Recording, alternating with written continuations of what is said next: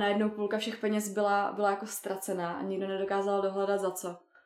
No a když jsme položili teda dotaz, tak nám bylo řečeno, že se vlastně o to vůbec nemusíme starat, že to není naše věc, že on se o naše peníze postará nejlíp, jak dokáže.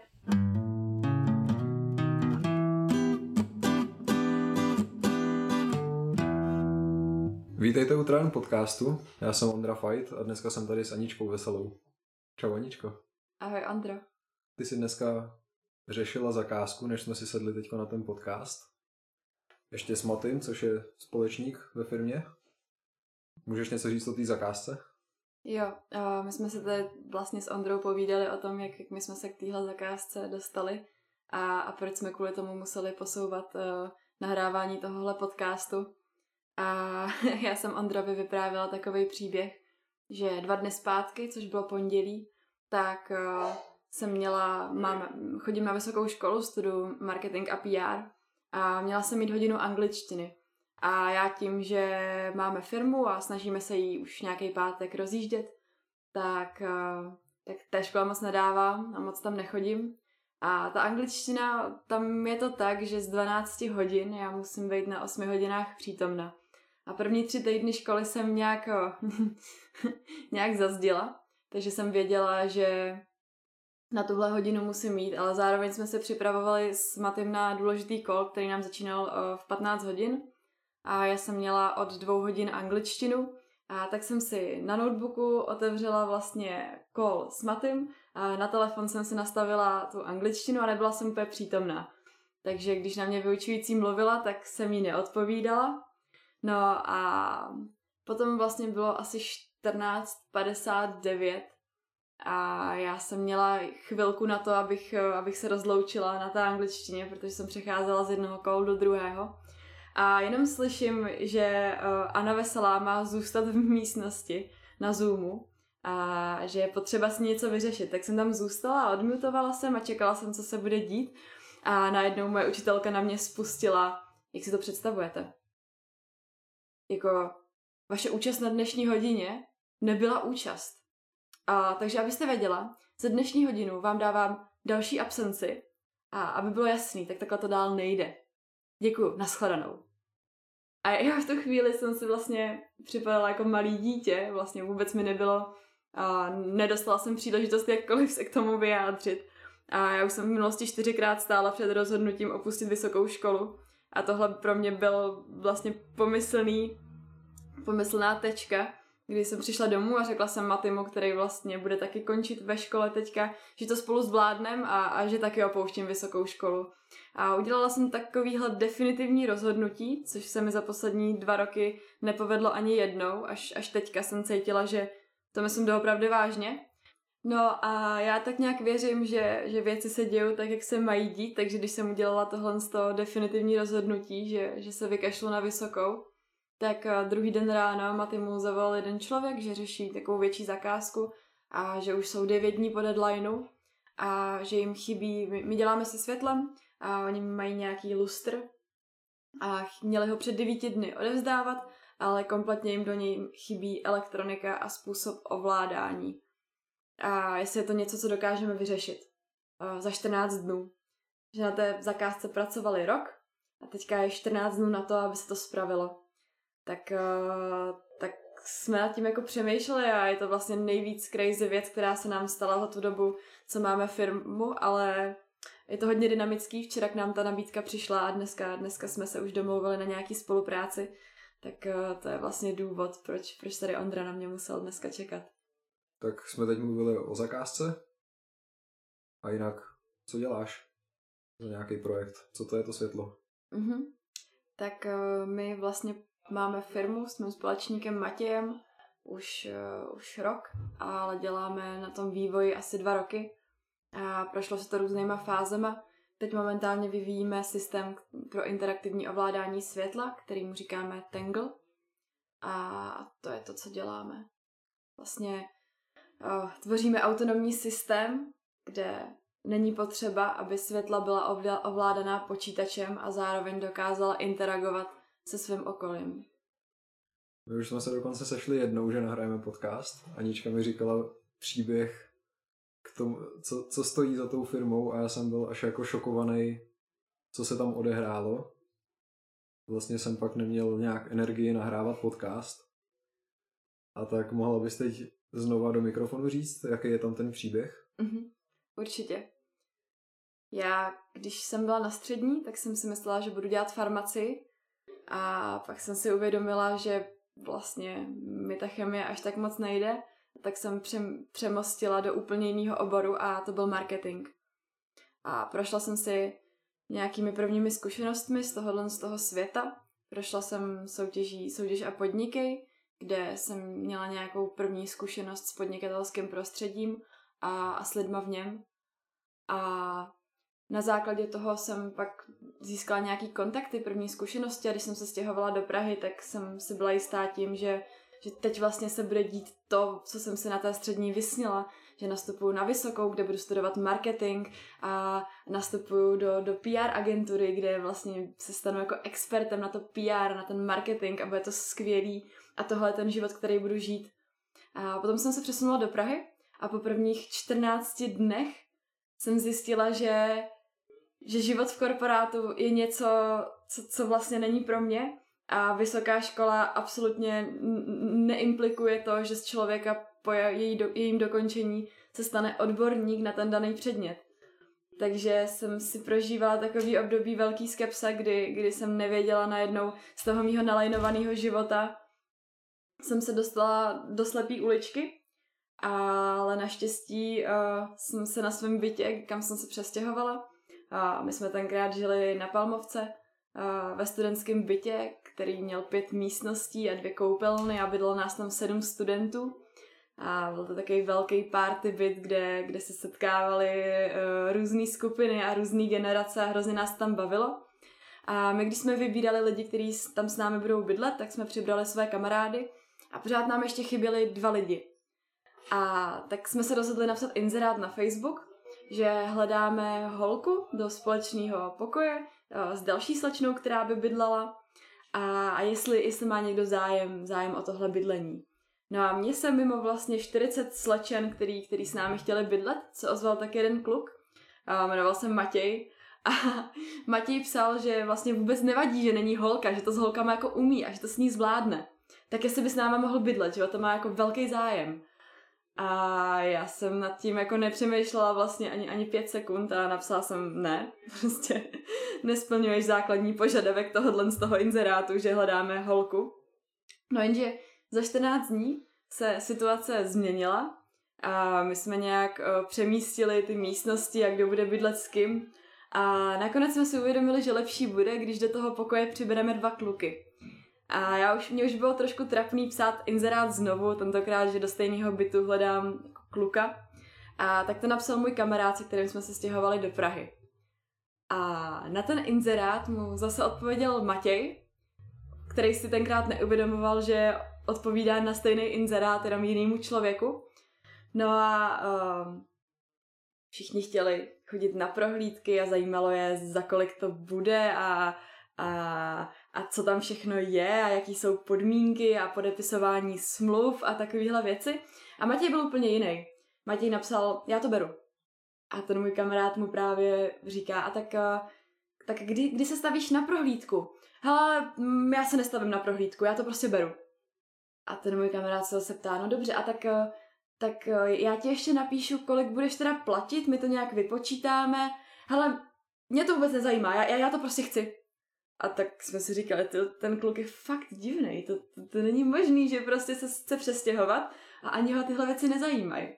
No a pak jsme se vlastně nějak potkali na tom bytě a zjistili jsme, že já jsem byla ta holka, která ho vlastně odmítla, která s tím člověkem vůbec nechtěla bydlet.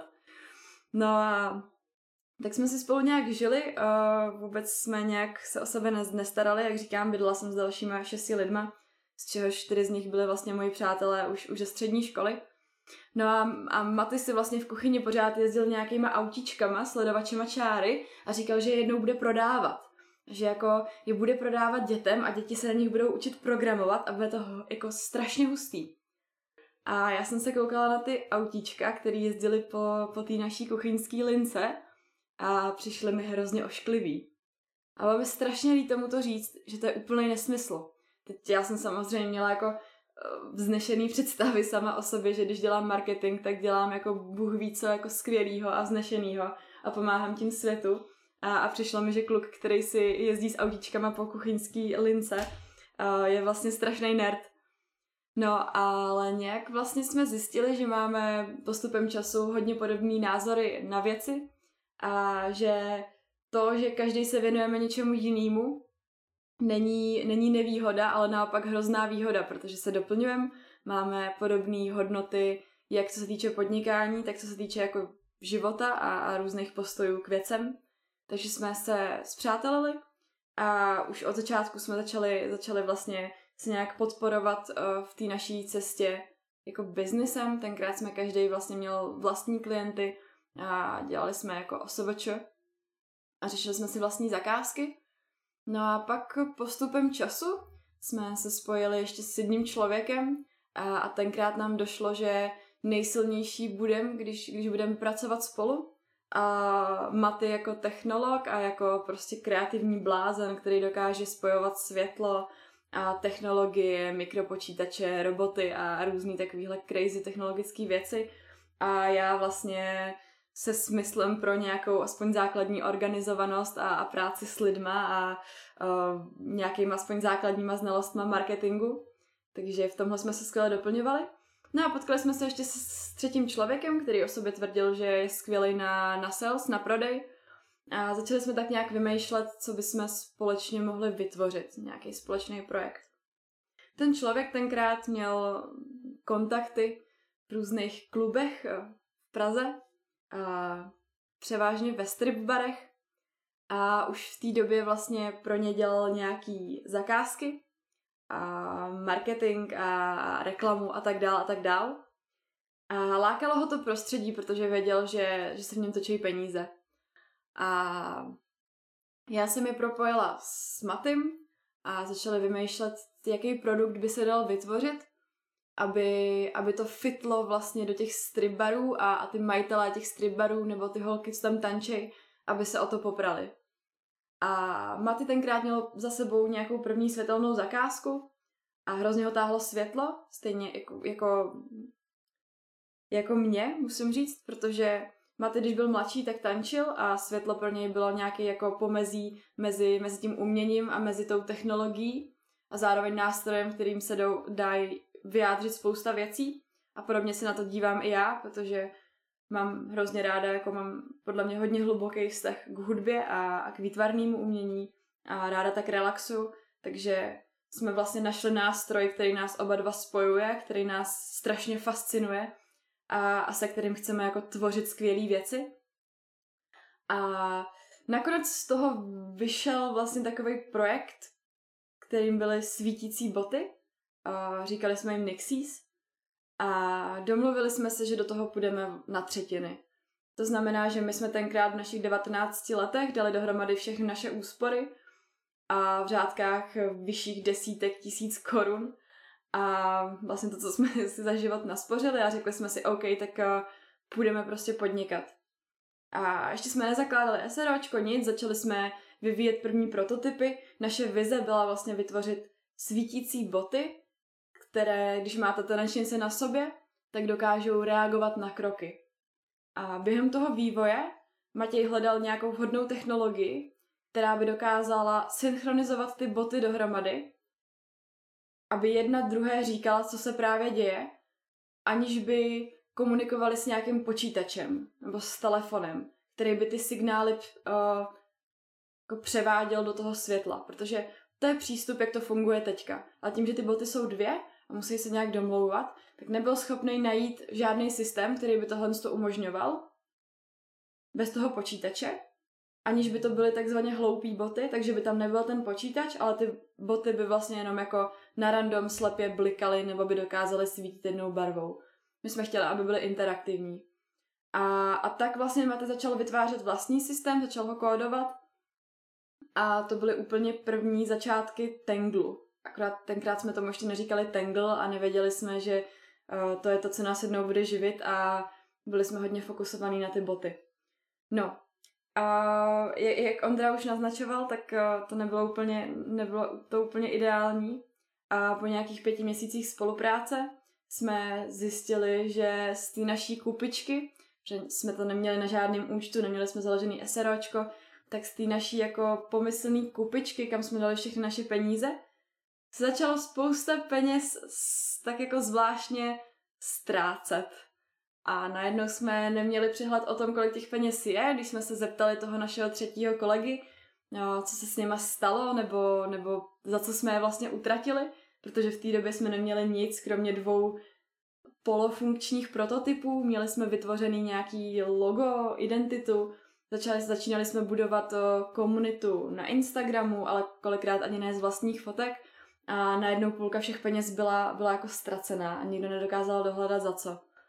No a když jsme položili teda dotaz, tak nám bylo řečeno, že se vlastně o to vůbec nemusíme starat, že to není naše věc, že on se o naše peníze postará nejlíp, jak dokáže. Ten 3. člověk, tomu jste teda na začátku svěřili ty svoje peníze. Jo, je to tak, to jsem možná nezmínila. Všechny peníze jsme dali na hromádku a ta hromádka se dala k tomu 3. člověku a najednou jsme nad těma penězma ztratili kontrolu a vlastně jsme i ztratili hlasovací právo, co se s těma penězma může a nemůže dít. A potom začaly jako lítat takový zvláštní cifry, jakože za retuše 30 fotek, které vlastně ani nebyly použitelné, které jsme si neschválili, ani jsme nikdy neviděli, viděli jsme vlastně asi jenom 12 z nich, tak se utratilo 30 000. A za web, který nám měli naprogramovat naši přátelé, se už vlastně předem zaplatila 100% záloha 15 000. A takhle ty cifry začaly lítat a my jsme si uvědomovali, že už nemáme skoro žádné peníze a zároveň nemáme vytvořený ani funkční prototyp nebo něco, co by bylo použitelné, co by jsme mohli začít prodávat. No a kromě těchto z těch finančních neschod, tak tam začaly panovat i nějaké jako osobní neschody, kdy jsme se hádali o ceně, hádali jsme se o marketingu a hádali jsme se třeba i o tom, jestli holky by měly podnikat a jestli vlastně jsou dostatečně hodný tomu, aby měli názor a aby se jim tím názorem někdo řídil. A bylo to hodně náročný. Vy jste se hádali ty s Matějem, s tím 3. člověkem, předpokládám. Přesně tak. Vlastně celou dobu to bylo tak, že my s Matějem jsme byli na jedné lodi a ten 3. člověk byl proti nám a neustále nám, on byl o nějakých 10 let starší než my, takže nám neustále připomínal, že my jsme vlastně malí děti, který nikdy nic nedokázali, nevybudovali žádný startup a naše jediné štěstí je, že máme jeho, protože bez něj bychom byli úplný nuly. A když vám to takhle přesvědčivým způsobem půl roku někdo štěpuje do hlavy, tak je velmi snadný tomu uvěřit. A naštěstí jsme vlastně to dokázali prohlédnout a nabrali jsme nějaký sebevědomí. Myslím si, že i tím, že jsme na to byli 2 a dokázali jsme se o tom otevřeně bavit, tak přes nějaký strach jsme si řekli, že takhle to nám nejde a že jediný způsob, jak se z tohohle nezbláznit a udržet si nějaký psychický zdraví a i když třeba to bude stát naše peníze, tak zachráníme tím sami sebe a třeba i ten projekt, tak bude se s tím člověkem rozloučit.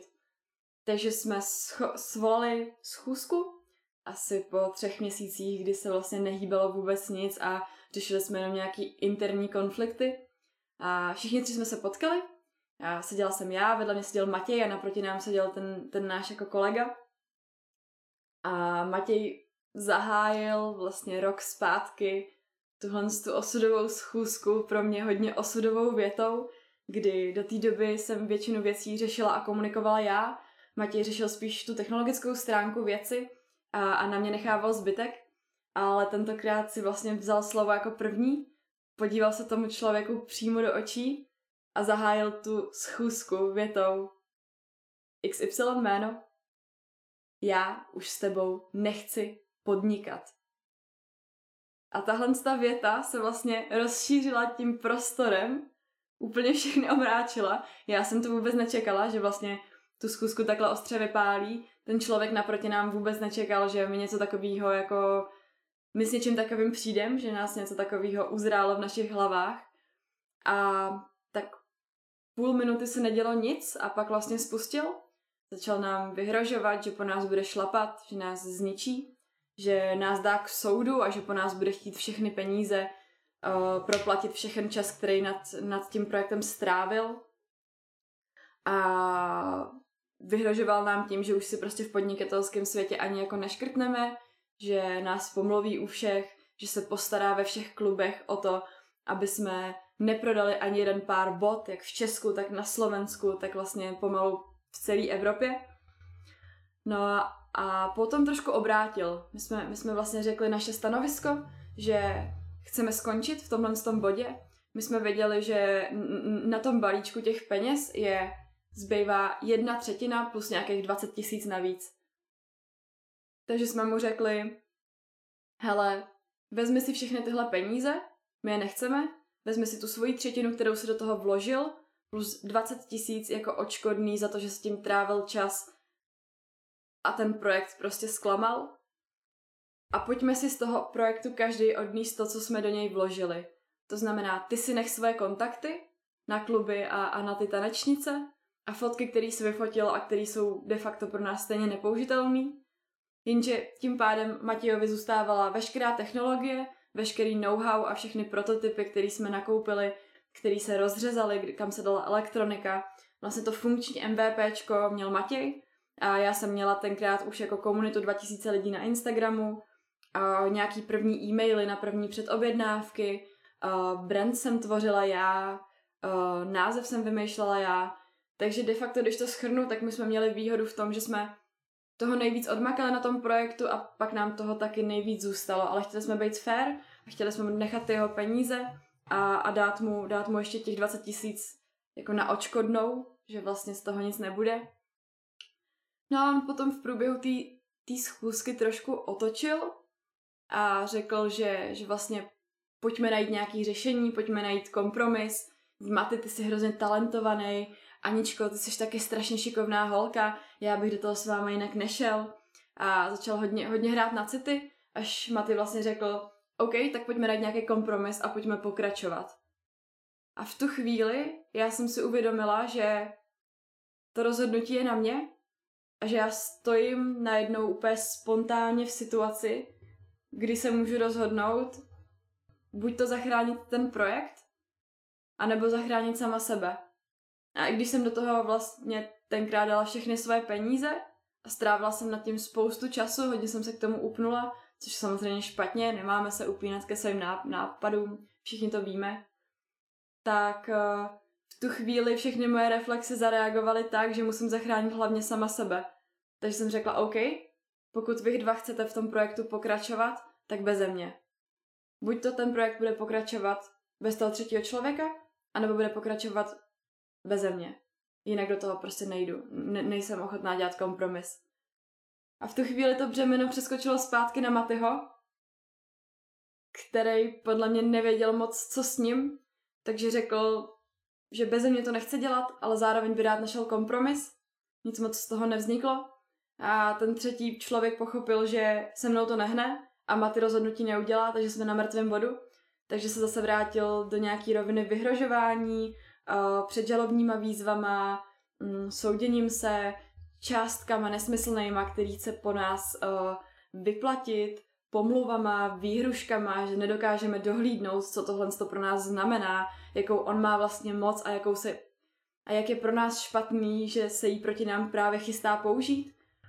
Takže jsme z toho byli trošku nervózní, pak odešel, neřekl vlastně vůbec nic. A my jsme se z toho trošku složili psychicky a měli jsme samozřejmě z toho člověka strach, byl starší, měl peníze, měl zkušenosti, měl pravděpodobně své kontakty, měl napojení na všechny ty kluby, kterými jsme potřebovali, aby jsme začali vyrábět, aby jsme začali prodávat. No a nějak jsme si řekli, že to spolu zvládneme a že se do toho pustíme sami dva.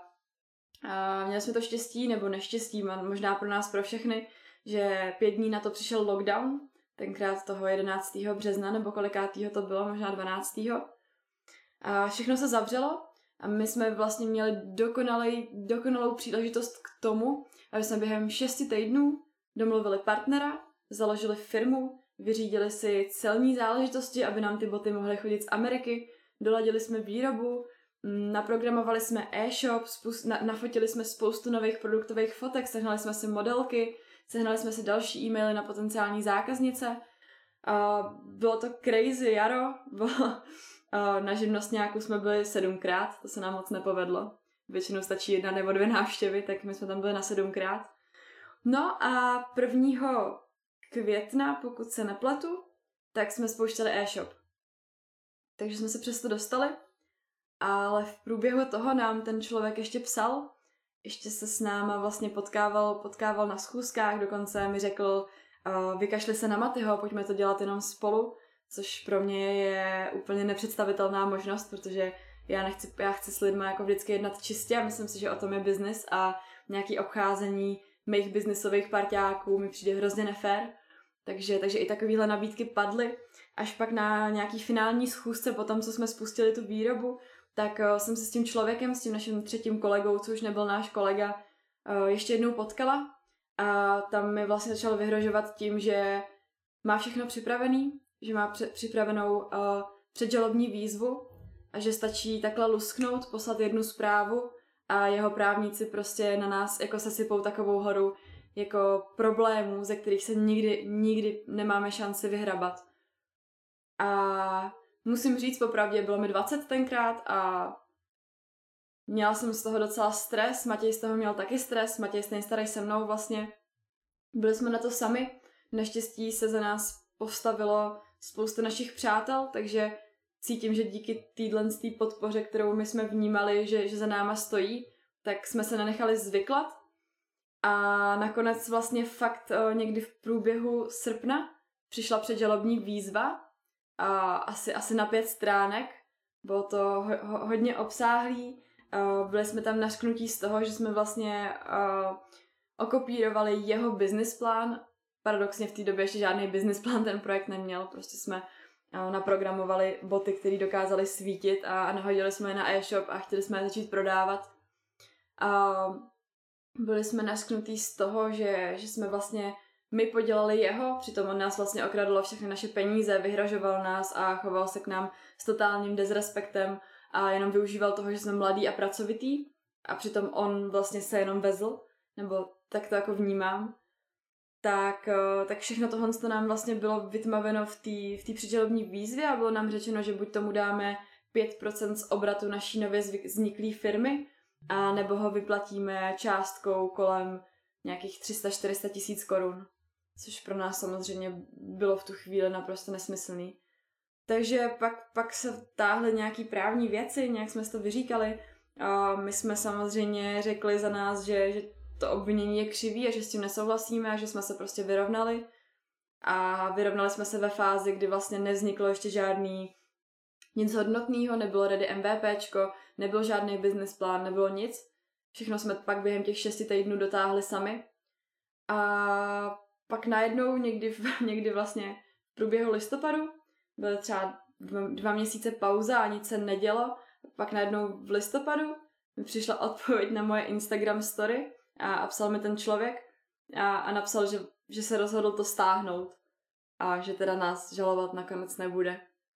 Takže se nám ulevilo, ale byla to pro nás hustá zkušenost, musím říct.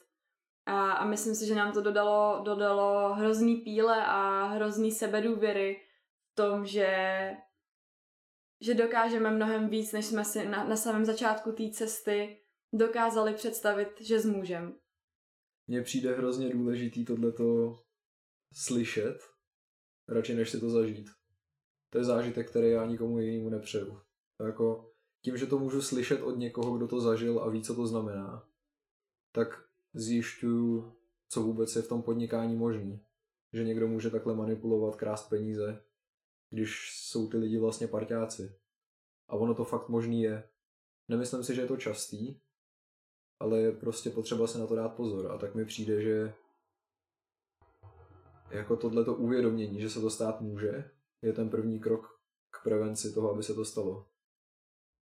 Jo, za mě doporučení pro všechny, pečlivě si vybírejte, s kým do toho jdete.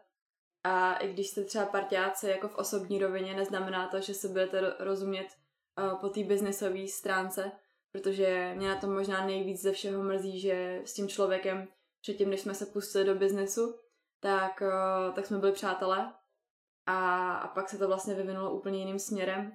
A myslím si, že spousta founderů má mnohem jako horší příběhy přece jenom těch peněz se jako nestratilo tolik tenkrát na naše poměry, tím, že jsme byli mladí, tak to pro nás bylo hodně peněz, ale pokud jsem měla jako zaplatit nějakých 150 000 za tuhle tu zkušenost, že si ji odžiju hnedka na začátku a že mě potom nepotká třeba, já nevím, ve 30, kdy už bude o úplně jiný částky, tak jsem strašně ráda vlastně za to, že jsme s tím prošli už teď a určitě bych to nebrala zpět, protože si myslím, že jsme na tom hrozně dospěli, jak lidsky, tak biznesově.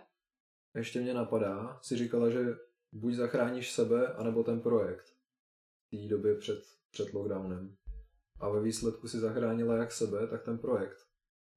Takhle si to myslela, anebo? Tenkrát, když mi tahle ta myšlenka probleskla hlavou v tu chvíli, kdy sedíš na té schůzce a musíš jednat hned, musíš udělat impulzivní rozhodnutí, který nemáš čas si vůbec promyslet, tak mě probleklo hlavou, pokud teďka řeknu, že z toho jdu pryč, je dost pravděpodobný, že oni to budou dělat beze mě. Já jsem tenkrát vlastně spolíhala na nějakou loajalitu Matěje, že to nebude chtít dělat beze mě, ale tím, jak jsme byli pod obrovským tlakem, tak jsem samozřejmě počítala i s tou variantou, že ten Matěj do toho půjde. Že ta jeho práce, kterou na tom projektu odvedl, že ji nebude chtít zahodit a radši bude pokračovat s tím člověkem, ale za cenu toho, že ztratí mě. Takže já, když jsem říkala, že buď to zachránit sebe nebo projekt, tak pro mě ta varianta zachránit projekt znamenala, budeme pokračovat všichni tři, ale já se budu trápit a budu cítit, že to není správný, že nedělám správnou věc, se kterou jsem jako vnitřně v pohodě, což je pro mě strašně důležitý, abych ty věci mohla dělat pořádně, tak potřebuji být vnitřně v pohodě s tím, co dělám, musí mi to dávat smysl a musí to odpovídat nějakým mým hodnotám vnitřním. No a nebo ta druhá varianta, že zachráním sebe a tím riskuju to, že oni dva budou pokračovat, protože nebudou chtít, aby ten projekt skončil, ale budou pokračovat beze mě. Ale já budu mít čistý svědomí, že jsem opustila nějaký projekt, který byl silně toxický, který mě dostával do nepříjemných psychických stavů. A ta varianta, jak jsi zmínil ty, že zachráním sama sebe a vlastně i ten projekt, tak ta v tu chvíli mě vůbec nepřišlo, že je to reálný. Já jsem vybírala buď a nebo a měla jsem to štěstí, že to rozhodnutí bylo správný, takhle když to můžu zhodnotit s odstupem a podařilo se mi zachránit jak sebe, tak ten projekt tím, že vlastně Matěj se rozhodl, že nebude pokračovat beze mě. Jasně. To zachránění sebe i projektu je až zpětný pohled na to. Přesně tak. V tu chvíli jsem vlastně vůbec nevěděla, koho zachraňuji, jenom jsem si to myslela. Tady je zase ukázka toho, jak krize může nejenom to sebevědomí posílit, ale i stvrdit v hodnotách nebo v prioritách, který člověk má. Že ty jsi vybrala sebe oproti projektu. A to je třeba taky teoretická otázka, bych řekl, pro většinu lidí, dokud se nedostanou do nějaký takovýhle situace. Jo, souhlasím s tím. Je to těžký, když člověk přijde s nějakým projektem, tak aby uspěl, tak mu chce věnovat maximum a chce mu dát kus sebe. Nebo minimálně já to tak mám, že když něco dělám, tak potřebuju mít pocit, že do toho dávám opravdu maximum a dávám do toho kus sebe a jenom tak to podle mě může žít. Ale zároveň si člověk podle mě musí udržovat nějaký zdravý odstup, aby byl schopný dělat nezaujatý racionální rozhodnutí a dokázal správně vyhodnocovat i ty krize, které přicházejí, i ty příležitosti. Protože když je člověk moc zahladěný do toho, co dělá, i když je to jeho projekt, dal do toho svoje peníze, svůj čas a kus sebe, tak občas je potřeba umět racionálně a úplně bezemočně vyhodnotit, jestli to stojí za to, že třeba já nebudu v pohodě, že moje psychické zdraví nebude v pohodě, nebo cokoliv dalšího, nebo že se prostě prodělají další peníze, a tak dál, nebo prostě, že můj parťák nebude v pohodě, to je pro mě taky hrozně důležitý. Takže jo, člověk musí udržovat nějaký zdravý odstup od toho, co dělá, aby byl schopnej dělat správný rozhodnutí. Takhle to vnímám. Mně tohle přijde jako skvělej zdravý přístup. že jako větší hodnota je ten tým a osobní pohoda než ten projekt, protože když se budu věnovat projektu a nebudu osobně v pohodě, tak i ten projekt bude k ničemu. My s Matějem máme podle mě hrozně velký respekt k sobě a myslím si, že celý Tangle, celá firma stojí na nějakém našem vzájemném vztahu a vzájemném respektu, který k sobě chováme a stojí na tom, jak se jako skvěle doplňujeme. Všechno to, co Matěj je, tak to nejsem já a všechno to, co jsem já, tak to neumí nebo není Matěj. A pro mě je vztah s Matějem, jakoby ten biznisovej, ale i lidský, přátelský, mnohem víc než úspěch té firmy. Protože tím úspěchem firmy myslím v tomhle případě nějaký krátkodobý úspěch, že už jsme se mnohokrát dostali do situací, kdy já jsem chtěla víc máknout, ale cítila jsem, že to jde na úkor nějaký jako Matějovi fyzický nebo psychický pohody, nebo nedej bože jiných členů týmu. A v tu chvíli člověk musí upozadit to svoje ego a musí si uvědomit, že OK, když teďka do toho šlápnem a ten Matěj to prostě nedá, jakoby třeba fyzicky, prostě už je na pokraji sil, tak sice krátkodobě získáme tu zakázku nebo ji dokončíme a vyděláme na tom nějaký peníze, který potřebujeme, ale z dlouhodobého hlediska to může celou firmu vlastně položit, protože Matěj třeba jako vyhoří, nebude půl roku použitelný a potřebujeme ho v tom týmu, jak říkám, jako jsem tam potřeba já, je tam potřeba i Matěj, jsou tam potřeba i další členové a je potřeba umět tohle vyhodnotit.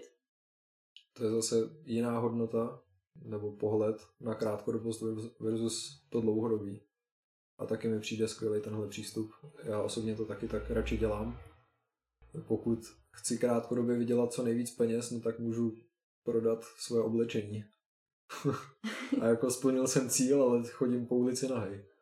Jo, to mě úplně teďka, když tohle říkáš, tak mě napadá, přijde mi, nebo nedávno jsme se o tom bavili s mými přáteli, že spousta lidí, třeba v našem věku, který rozjíždí nějaký podnikání, tak myslí hrozně krátkodobě.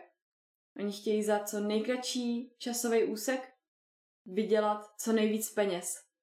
Aby to prostě bylo. Aby to bylo všechno jako hned. A je strašně těžký něco budovat, protože je to hrozně těžký na psychiku, je hrozně těžký sledovat ostatní lidi, jak vydělávají peníze na svých biznesech, kde vy prostě 2 roky už vyvíjíte, testujete, zdokonalujete a pořád ještě ten produkt není ready na to, aby vydělával nějaký jako větší peníze, ze kterých byste uživili sebe a svoje rodiny do budoucna a věděli jste, že máte nějakou jako finanční stabilitu. Ale podle mě je hrozně důležitá ta vize a věřit v tomu, co člověk dělá a nemít plán B. Prostě věřím tomu, co dělám, dělám to 2 roky a věřím tomu, že když to budu dělat ještě další 3 roky, tak to prostě bude a zůstane to se mnou jako na celý život. A nehledám způsoby, jak teďka krátkodobě vydělat peníze a pak jít zase dál, protože mi to přestane bavit nebo mi to přestane dávat smysl. Myslím si, že máme to štěstí s Matějem v tom, že jsme se potkali, že si rozumíme hodnotově a že jsme našli projekt, který pokud to všechno půjde, tak máme tu trpělivost s ním a máme tu chuť ho vlastně budovat a budovat ho od základu. Prostě vybudovat nějaký pevný stavební kameny, na kterých celý ten domeček vlastně bude stát a budeme vědět, že je to pevný a že se nám to za půl roku nezhroutí. Takže tohle je nějaký můj přístup k věci a mrzí mě, že spousta lidí se tváří, že budou ty své biznesy, ale vlastně jenom cashujou peníze a za půl roku je to přestane bavit a začnou se pohlížet zase po něčem dalším. Tak jasně, no. Mě k tomuhle napadá jako věta začít na začátku. A to, co jiná věc, říkala si začít od základu, tím já jsem myslel ten začátek, i když ať si to každý přebere, jak tomu rozumí. Mně právě přijde, že i kdybyste neměli Tangle, kdybyste neměli projekt se světlem, tak tím, že máte vybudovaný tým a takhle dobrý vztah s Matějem, já jsem vás dneska poslouchal u té schůzky, myslím, že máte skvělý tým, že vám to funguje skvěle. Vy byste mohli dělat něco úplně jiného ale tím, že máte základ tady toho týmu, je to jako, ten úspěch potom přijde jako nutnost. To je prostě nevyhnutelná možnost. Je otázka, jestli za rok nebo za 10, ale přijít musí. No, já bych tohle zaklepala, doufám, děláme proto všechno, samozřejmě nikdo neví, kam se Tangle posune, co budeme dělat za rok, co budeme dělat za 5 let, co budeme dělat za 10, ale jak říkáš, doufám, že jsme tady teď, jsme tady 2 roky a doufám, že za 10 let tady budeme taky a i kdyby to neměl být Tangle, tak věřím tomu týmu, no, věřím tomu spojení, který máme a podle mě lidi musí umět dělat rozhodnutí a za těmi rozhodnutími si stát. Takže já jsem si vybrala Matěje a Matěj si vybral mě a rozhodli jsme se dát se na nějakou cestu a občas to bolí. Pro nás bolala celá ta první zkušenost s Nixís. Ale myslím si, že právě tím, že jsme si tímhle prošli a zvládli jsme ty první překážky, tak jsme připraveni na další. A podnikání není o ničem jiným, než o překonávání překážek. Takže každým dnem se posouváme přes ty malý i větší problémky dál a dál a doufám, že to tady takhle bude i za 10, za 15 let. Taky klepu. Ještě jsi mi připomněla jednu věc, na kterou jsem zapomněl předtím, a to důležitost umět si stanovit hranice, nebo za co já nejdu. Ty jsi říkala, pokud chcete pokračovat v tomhle projektu spolu vy dva, můžete, ale já jdu pryč. Já do toho nejdu. A to je zase k těm hodnotám jako priority já versus projekt a tak dál. Přijde mi hrozně důležitý komunikovat jasně, co já chci a co nechci. Protože z toho se vychází ty stanoviska, pak to není, co si kdo myslí, že ostatní chtějí, ale je to řečení a je to mezi lidma. Uh-huh. Můj pohled na věc je takový, že většina problémů a neschod vychází z nedostatečné komunikace. Že lidi nedokážou vyjádřit, co chtějí, nebo co je problém, s čím vlastně třeba bojují vnitřně. A pokud tohle nedokážou komunikovat třeba tomu svému parťákovi, tak pak vznikají všechny ty problémy a my už jsme si přesně tohle zažili. Ten problém s těma botama, když jsme byli 3, nebyl o ničem jiným než o komunikaci a o nějaký upřímnosti. Kdy je prostě potřeba říct, že hele, teď na to nemám, nezvládnu to, jo, nebo naopak. Myslím si, že ty na to nemáš, musíš prostě zabrat, protože nás brzdíš teďka. A ono to bolí a je to hrozně náročný říct to tomu člověku, který je váš parťák, váš kamarád a vaše vlastně pravá ruka, nebo vy jste jeho pravá ruka, ale je to jediná cesta, podle mě, jak budovat něco dlouhodobě na nějakých těch zdravých základech, o kterých jsme se spolu bavili předtím. Takže my s Matějem spolu mluvíme každý den, když spolu nejsme jako v jedné místnosti, tak jsme schopní si třeba 10krát denně volat a vždycky, když je nějaký problém, tak si dovoluju říct, že už to jako cítíme jeden na druhým, že je něco nevyřčenýho a jsme naučený, že i když se třeba nad něčím hádáme se samozřejmě, patří to k tomu, máme svoje názory, oba prostě jsme cílevědomí, oba máme svoji hlavu a svůj postoj jako k té věci, tak oba víme, že ten tým a ta spolupráce je víc než naše ego. Takže umíme ustoupit a když se pohádáme, tak za 5 minut dokáže ten druhej přijít, vždycky přijde jeden z nás dvou, často se mi stává, že třeba když jako odejde, takže nejsme ve stejné místnosti, tak už otevírám Slack a chci mu napsat, jak jsem to myslela a že třeba jsem udělala chybu a otevřu ten Slack a už tam mám zprávu od něj, že si uvědomuje, že to nebylo OK a že asi bychom měli najít nějaký kompromis. Takže už jsme za ty roky, kdy na začátku přesně to byl kluk, který jezdil s autíčkama po čáře a já jsem vůbec nerozuměla jeho světu a on zase vůbec nerozuměl světu té holky, která vlastně si chce plnit ty své sny a chce řídit ty projekty a budovat ten tým, protože to zase jsou jako věci, které jsou cizí jemu. A vůbec jsme nechápali ty naše světy a teď si myslím, že za ty 2 roky nějaký jako intenzivní spolupráce už jsme se na sebe dokázali dostatečně napojit a všechno stavíme na té komunikaci. To je skvělý. Mně se tady to hrozně líbí. To je jako skvělý. Jako zas na druhou stranu je nám 21, tak uvidíme, jestli tyto hypotézy jsou pravdivé. Samozřejmě jsme nesežrali všechnu moudrost světa, takže si myslíme, že to děláme správně. Určitě to jde dělat líp, i co se té komunikace týče. Pořád ještě zjišťujeme, jak nastavovat nějaký interní procesy ve firmě, ale myslím si, že to zdravý jádro mezi těma foundrama, jako mezi mnou a Matějem, tak máme nastavený jako hodně zdravě. To je úžasný a přeju, ať vydrží. Děkujem. Teďko, jestli chceš nějak uzavřít tady tu část té minulosti, toho příběhu, co se stalo, a přesunul bych se potom k Tanglu v přítomnosti. Nic mě nenapadá. Tak jo, tak co máte za speciální technologie? Jo, jak už jsem zmiňovala, tak měli jsme 2 svítící boty a potřebovali jsme, aby když se udělá krok v jedné botě, aby ta bota řekla té druhé, ať zabliká. Aby obě synchronizovaně ve stejném čase se třeba rozsvítily zelenou barvou. A teď jsou na trhu 2 přístupy toho, jak je tohle možný udělat. První přístup je streamováním nějakých animací, nějakých instrukcí přímo do těch bot z konstantně připojeného počítače nebo telefonu. To znamená, jak už jsem říkala, jsou 2 boty, jedna udělá krok, točidlo, ten gyroskop s akcelerometrem nebo něco takového, pošle signál do počítače a řekne tomu počítači: wow, někdo udělal krok. A ten počítač řekne: OK, tak ty zablikej zeleně a ta vedle tebe ať taky zabliká zeleně. To je jako velmi zjednodušeně, jak to chodí. Jenomže pro nás byl tenhle ten use case úplně nepoužitelný, protože my jsme chtěli, aby ty slečny dokázaly tančit a ty boty to uměly sami, aby nebyl potřeba ten počítač. Druhá verze, jak jde ty boty rozsvítit, je, že se tam nahraje čip, na tom čipu jsou nějaký předdefinované animace a ta slečna si to buďto v telefonu nebo na takovém hardwarovém náramku může přepínat a měnit ty přechody.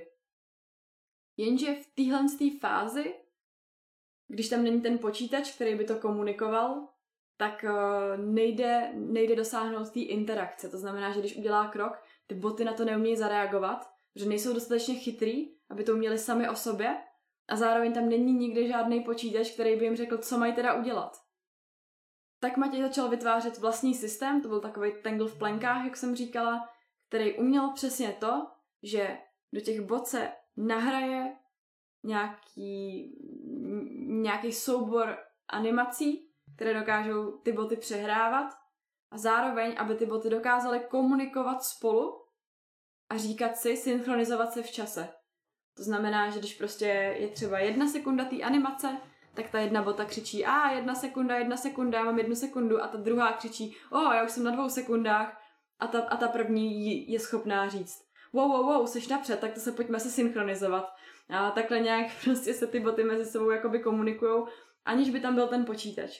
Takže to byl nějaký Tangle v plenkách, tak to celý nějak začalo. A potom, když jsme vlastně prodali nějakých prvních párů bot tady v Česku, do Ameriky a do Kanady, ještě do Velké Británie, myslím, tak nám ten prodej začal trošku skomírat, protože, jak už jsem říkala, byli jsme v lockdownu a obě 2 naše cílovky, to znamená tanečnice ve stripbarech, tak druhá cílovka, což byly tanečnice pole dance, tak měly zavřený studia a zavřený kluby, neměli peníze a docela dost trpěli tím lockdownem. Takže to poslední, na co měli náladu, bylo utrácet své peníze za technologickou vychytávku, což byly boty, ve kterých ani nemohli tančit, protože neměli kde. No a tak jsme samozřejmě si říkali: OK, pojďme se tomu jako nějakým způsobem přizpůsobit, pojďme se zamyslet nad tím, co s tím můžeme udělat a jak z téhle krize vytáhnout tu příležitost. A my už, když jsme se teda odpoutali, už jsme byli sami 2, tak jsme se shodli v tom, že boty jsou super projekt do začátku, že to na tom chceme jako odstartovat, že si chceme vyzkoušet, jaký to je, založit SROčko, založit e-shop, komunikace se zákazníkama, dotáhnout nějaký produkt do fáze, kdy je schopný jako jít mezi lidi. Myslím si, že tohle všechno jsme si odzkoušeli, ale ani jeden z nás neměl tu vizi, že Nixís bude něco, co nás bude doprovázet do konce života. Tak jsme nad tím začali přemýšlet z nějakého jako širšího rámce A vysněli jsme si nějaký ekosystém svítících produktů a využití jako toho interaktivního světla postavený právě na tom systému, který Matěj vyvíjel pro ty boty. To je Tangle, ten systém se jmenuje Tangle. A takhle to vlastně nějak začalo. A my jsme předpokládali, že se třeba 3-5 let budeme věnovat botám a pak postupně přejdeme i do dalších produktů, ten systém se bude vyvíjet. No, ale tím, že přišla korona, tak jsme si uvědomili, že ta změna musí přijít mnohem rychlejc a že teď je ten čas a že i kdyby už jsme neměli prodat žádný boty, tak je potřeba dostat ten systém do nějaký jako životaschopný funkce. A hlavně to bylo hodně tlačený i poptávkou. Když jsme tvořili boty, tak jsme chodili s těma holkama a říkali jsme jim, hele, máme tady super boty, úplně to posune vaše vystoupení o level vejš. Ale najednou, jak jsme se bavili, jak Matěj měl nějaký kontakty, já jsem měla nějaký kontakty, tak už se o nás začalo říkat, že umíme pracovat se světlem. A začaly za náma naopak chodit taneční skupiny a různý lidi, kteří chtěli nějaký vlastní světelný produkty a začali nám říkat, když děláte ty boty, umíte udělat i tohle?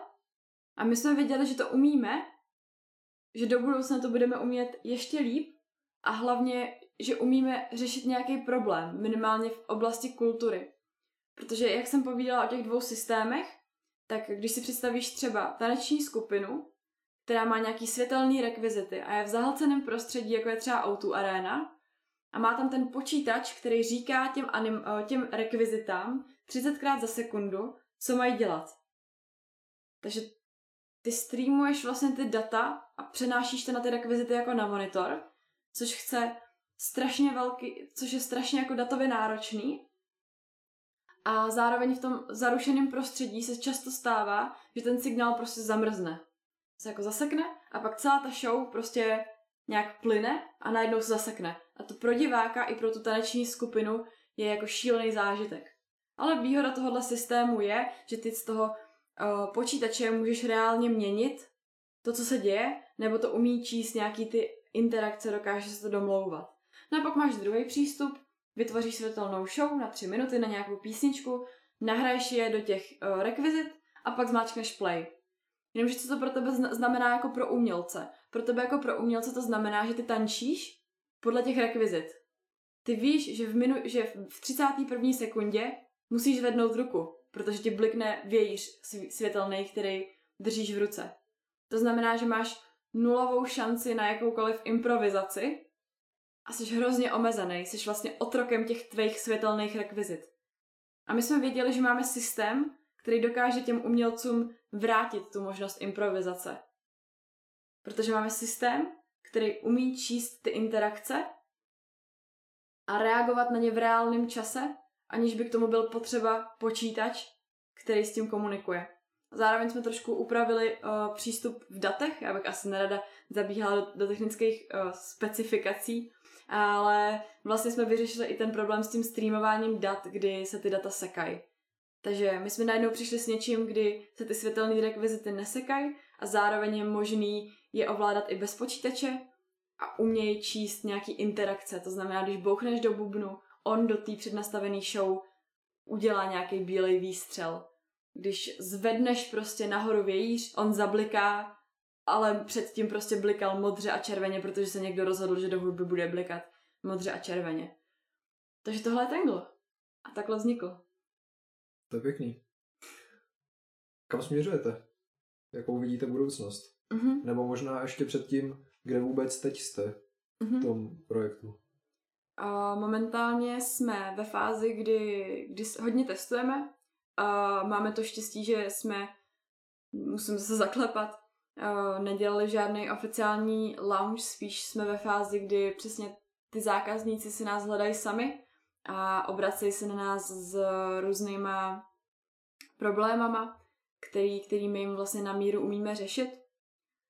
Takže odbavujeme první zakázky, většinou na míru, osvětlíme třeba celou rekvizitu nebo namyslíme systém, na kterém můžou běžet lampičky, takže nějaký nový produkt, přijde za náma zákazník, řekne, hele, mám tady tyhle ty lampičky, chci, aby se dokázaly párovat, aby byly interaktivní a aby dokázaly svítit různýma barvama. My řekneme OK, tak tady je prostě náš hardware a tady je náš software a můžete celý ten produkt vlastně postavit na tom.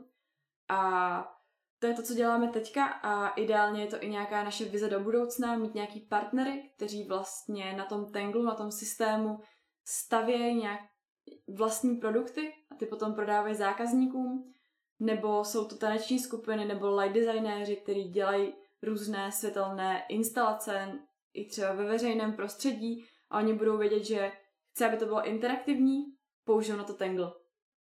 Takže od nás budou odebírat ten náš hardware, budou používat ten náš software a tohle je nějaká naše vize. Samozřejmě snažíme se být inovativní, chceme, aby to bylo co nejjednodušší, protože dalším problémem tohoto sektoru je, že když ty jako like nebo i já jako like si chci vytvořit nějakou světelnou show, tak se musíš zorientovat v různých jako technických specifikacích a ve velkým množstvím ovládacích softwarů, které nejsou úplně jednoduchý. Takže my to rádi připodobňujeme třeba, když jsi grafik a chceš si něco nakreslit, tak v tom světelném systému to funguje tak, že buď to si to jako takzvaně zbastlíš, to znamená, že si to jako nahardkodíš to, jak se ta věc má chovat, ale není to přenositelný pak do dalších třeba rekvizit nebo do dalších jako použití. Je to jenom čistě jako řešení pro ten tvůj jako problém a to je jako malování, jo, prostě dají se v tom dělat nějaký základní věci, ale není to úplně ideální, když chceš tvořit logo nebo nějakou perfektní grafiku. No a potom jsou jako systémy jako konkurenční, kde vlastně můžeš tvořit různé věci právě tím prvním systémem streamování animací a ty jsou zase spíš jako Photoshop, nebo když zůstaneme u té grafiky, je to možná jako Figma nebo Sketch, kde ty, když přijdeš jako úplnej like, tak vlastně vůbec nevíš, co tam máš dělat. Co dělá jaký tlačítko, co dělá jaká funkce a jak přimět tu tvoji rekvizitu nebo tu tvoji instalaci, aby svítila přesně tak, jak ty potřebuješ. No a my jsme někde mezi tím, snažíme být co nejjednodušší a co nejvíc uživatelsky přívětivý a když se podíváš na ten designový svět, tak my jsme něco jako Canva. Vlastně profesionální designéři to hrozně odsuzujou a říkají si, pane bože, Canva nejhorší. Ale ta široká veřejnost vlastně přijde do Canvy, ví, co má dělat, protože je to velmi intuitivní a dokáže se vytvořit vlastní grafiku velmi rychle a velmi funkčně. Takže my jsme něco jako taková Canva, akorát neděláme grafiku, ale pracujeme se světlem. A s tím souvisí i ta naše vize. Být co nejinovativnější, řešit ty problémy toho segmentu, a být jednoduchý, aby ti lidé dokázali s náma jako pracovat a aby my jsme jim usnadnili tu jejich práci i ty jejich jako životy a zároveň, aby to byla zábava pro ně, aby se tím bavili, protože to, co děláme a ty věci, které díky tomu systému vznikají, jsou především krásný a chceme, aby z toho měli ty naši zákazníci a pak i ty lidi, pro který oni to tvoří, primárně radost. Máte takový inovativní systém, nevím, jestli to existuje někde jinde, a říká, že chcete ten systém dát lidem na hraní, ať z toho dělají jakýkoliv vlastní produkty. Nepřijde ti, že přicházíš o něco vlastní, jako přicházíš o monopol, tím, že dáváš tady tu šanci? Že byste si ty produkty, lampičky napárovaný a boty a všechny tady ty jednotlivé produkty mohli dělat sami? Já věřím tomu, že tím, jak je Tangle postavený, tak mnohem větší sílu, samozřejmě, my bychom se tam mohli držet u sebe, mohli bychom vyvíjet ty věci sami, dělat produkty sami a nikomu tu technologii jako neposkytnout. My samozřejmě jako máme interní věci, kódy, do kterých nikdy nikoho nepustíme, protože nechceme, aby to někdo skopíroval. Ale věříme, že když to těm lidem nabídneme a dáme jim to a necháme je to tvořit a vlastně rozvíjet, tak je to jako 3D tiskárna. Víš, 3D tiskárna je strašně komunitní věc, že jsou nadšenci do toho, který to jako chtějí posouvat dál a který vymýšlejí věci, které se s tím dají tisknout a zároveň jak to zdokonalovat. A já si myslím, že Tangle má stejnou sílu, že když ho dáš lidem, tak lidi dokážou vytvořit mnohem víc věcí a posunout ten produkt a to tvoje dítě vlastně může růst mnohem víc naplňovat ten svůj potenciál, než ty, kdyby si to jako držel a nevypustil ho jako do světa. Nevím, jestli to přirovnání je úplně jako adekvátní k tomu dítěti, ale jako cítím to tak. Mně se líbila ta 3D tiskárna. Jo. A líbí se mi tady ten přístup k tomu, já mám podobný ve svém uvažování. Takže jo, jsou věci, které nemůžeš úplně odkrýt, protože je to ten core toho systému a bylo by nepříjemný, kdyby to skopíroval někdo jiný, ale dát to těm lidem, aby z toho vytvářeli nové věci, aby vznikaly nové produkty, které dokážou posunout ty hranice toho, co je teďka možný dělat se světlem, tak to je to, co chceme dělat a to je nějaká naše vize a víme, že jsme toho schopní. To je skvělý. Líbí se mi, jak to máte i jako nadefinovaný pro sebe vnitřně, víte, odkud kam jdete, co děláte, čeho jste schopní? Já si myslím, že jenom když víš, co je před tebou za cestu, nebo máš aspoň nějakou představu, nebo minimálně všechny možnosti, kterýma se dá jít, tak nikdy nevíš, kam odbočíš kdy, protože to ukáže čas, ale je to mnohem lepší, než když nevíš vůbec nic a pak se ti strašně rychle může stát, že bloudíš v kruhu a nedokážeš se z něho dostat. Takže my jsme cítili od začátku, že není to úplně jednoduchý, většinou se nám nedaří lidem vysvětlit to, co děláme v jedné větě, protože je to strašně komplexní, je to hardwarový, je to firmwarový, je to softwarový, má to hrozně moc možností využití, ale zase se vracím k té 3D tiskárně, když lidi vlastně vytvořili 3D tiskárnu, tak taky úplně podle mě nedokázali přenést masám to, co všechno bude jednou možný na té 3D tiskárně tvořit a proč je to tak silný a proč je to tak dobrý.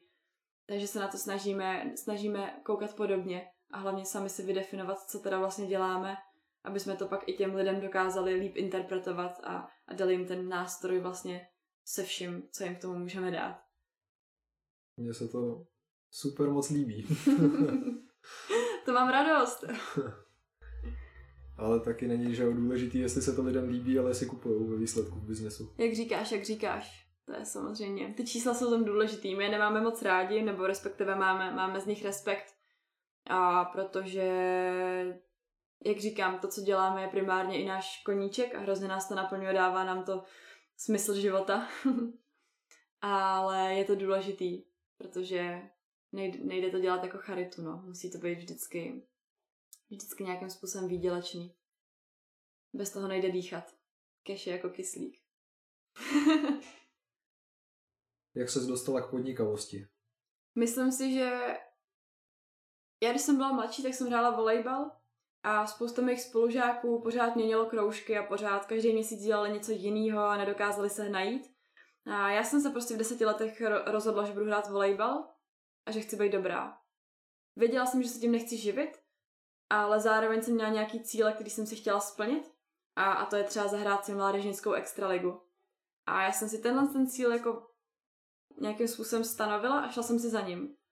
A viděla jsem, že moji kamarádi chodí místo toho radši na párty, když já jsem prostě byla v tělocvičně s tím svým týmem a dřeli jsme vlastně, aby jsme vyhráli ty poháry, aby jsme se posouvali dál a dál a dál.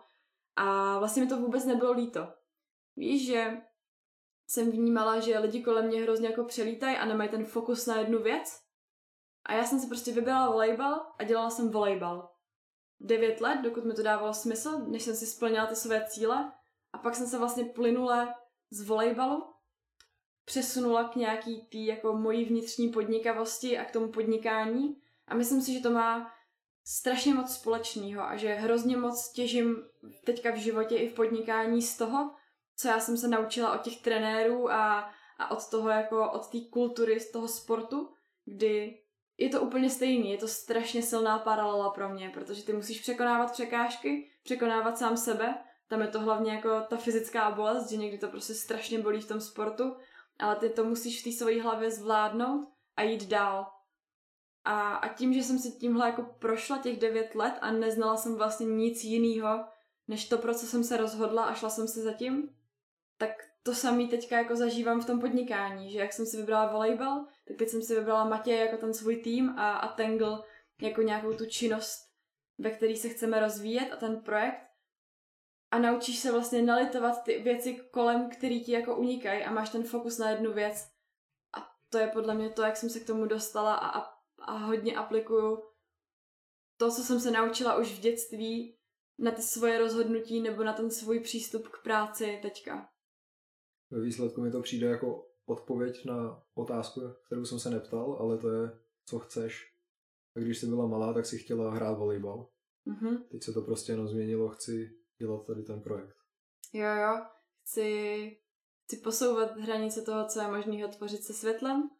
Chci, aby mnohem víc lidí začalo vnímat světlo jako nějaký nástroj, jak se dají věci vyjádřit, jak se dá propojit i s hudbou a vnímat ho ve svém každodenním životě. A chci se bavit tím, co dělám. Chci mít jako spokojený život, ale to, jak už jsme se vlastně bavili my dva spolu, tak spokojený život začíná jako u nás samých, v sobě samým. Takže to je to, co chci teď, no. No hodně štěstí s tím. Děkuju moc. Máš na závěr nějaký moudro za sebe, co chceš předat? Kdybych si měla vybrat, tak chci předat asi to, že já osobně věřím, že když máte píly a vytrvalost a fokus na jednu věc a děláte to s tím nejčistším úmyslem, tak ty dobré věci přijdou. A funguje to i naopak, že když chcete prostě jenom někoho jako obejít, přemýšlím, jak to říct slušně, a nedělat to s tím čistým úmyslem, tak pak se to vrací i v tom negativním slova smyslu po nějaký době. Takže věřím tomu, že dělat věci čistě a poctivě se pořád ještě vyplatí. I když by mi možná hodně lidí řeklo, že jsem v tomhle hodně naivní, tak tohle je nějaký přístup k životu i k biznesu, který jsem si vybrala.